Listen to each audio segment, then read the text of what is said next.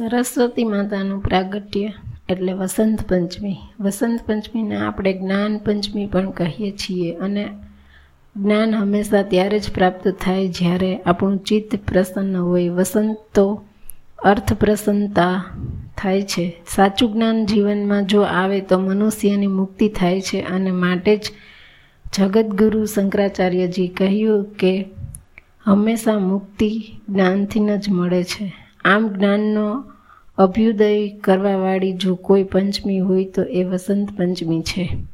આ વસંત પંચમીની પૌરાણિક કથા એવી છે કે બ્રહ્મ વૈવર્તક પુરાણના પ્રકૃતિ ખંડમાં અને શ્રીમદ દેવી ભાગવતના નવમા સ્કંધમાં સ્પષ્ટ વર્ણન છે કે સરસ્વતી માતાજીનું પ્રાગટ્ય આ દિવસે થયું હતું. રાધાજીનું રાધાજીના કંઠમાંથી પ્ર, સરસ્વતી માતાજી પ્રગટ થયા. માતાજી જે દિવસે પ્રગટ થયા, એ દિવસે હતો મા મહિનાની સુદ પંચમી, જે વસંત પંચમી તરીકે ઓળખાય છે. આમ આ દિવસ માતા સરસ્વતી માતાજીની પૂજાનો દિવસ કહેવાય છે.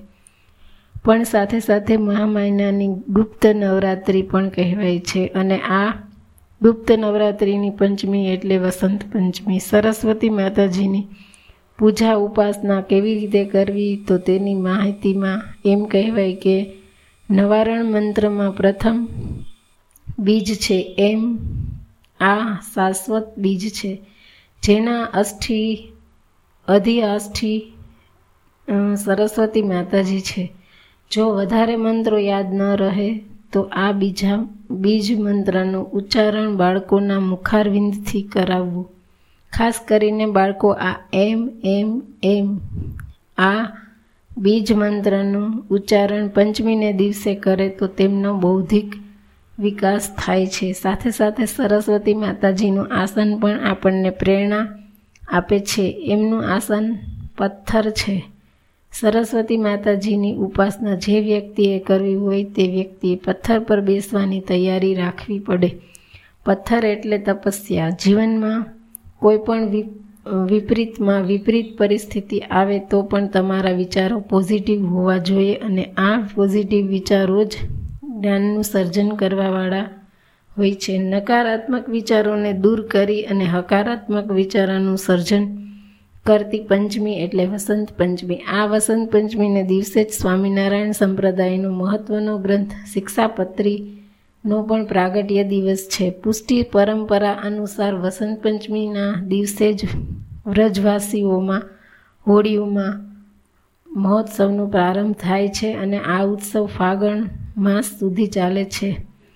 સંગીતની રીતે જોઈએ તો વસંત પંચમીને દિવસે વસંત રાગ ગાવાનું ખૂબ મહત્ત્વ છે. વસંત રાગ ગાવાથી જીવનમાં પ્રસન્નતા થાય છે. સાથે સાથે ગીતાજીના દસમા અધ્યાયમાં શ્રી કૃષ્ણ પરમાત્મા એમ કહે છે કે ઋતુનામ કુસુ, કુ, કુસુમાકર, અર્થાત ઋતુઓમાં વસંત ઋતુ હું છું, આમ વસંત ઋતુ એ પણ ભગવાનનું સ્વરૂપ છે. સાથે સાથે કામદેવના પ્રાગટ્યનો દિવસ પણ વસંત પંચમી જ છે.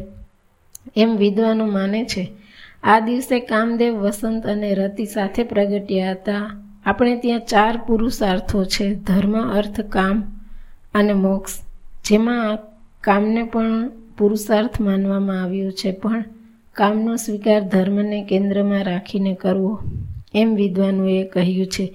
આમ આ વસંત પંચમી કહેતા જ્ઞાન પંચમી જેવા આજે ઉપનિષદના શબ્દો સ્મરણ થાય છે કે અસતોમાં સમૃ સદગમય, તમસોમાં જ્યોતિર્ગમય, તમસમાં અંધકારમાંથી આપણે સૌ જ્ઞાનના પ્રકાશ તરફ આવીએ છીએ.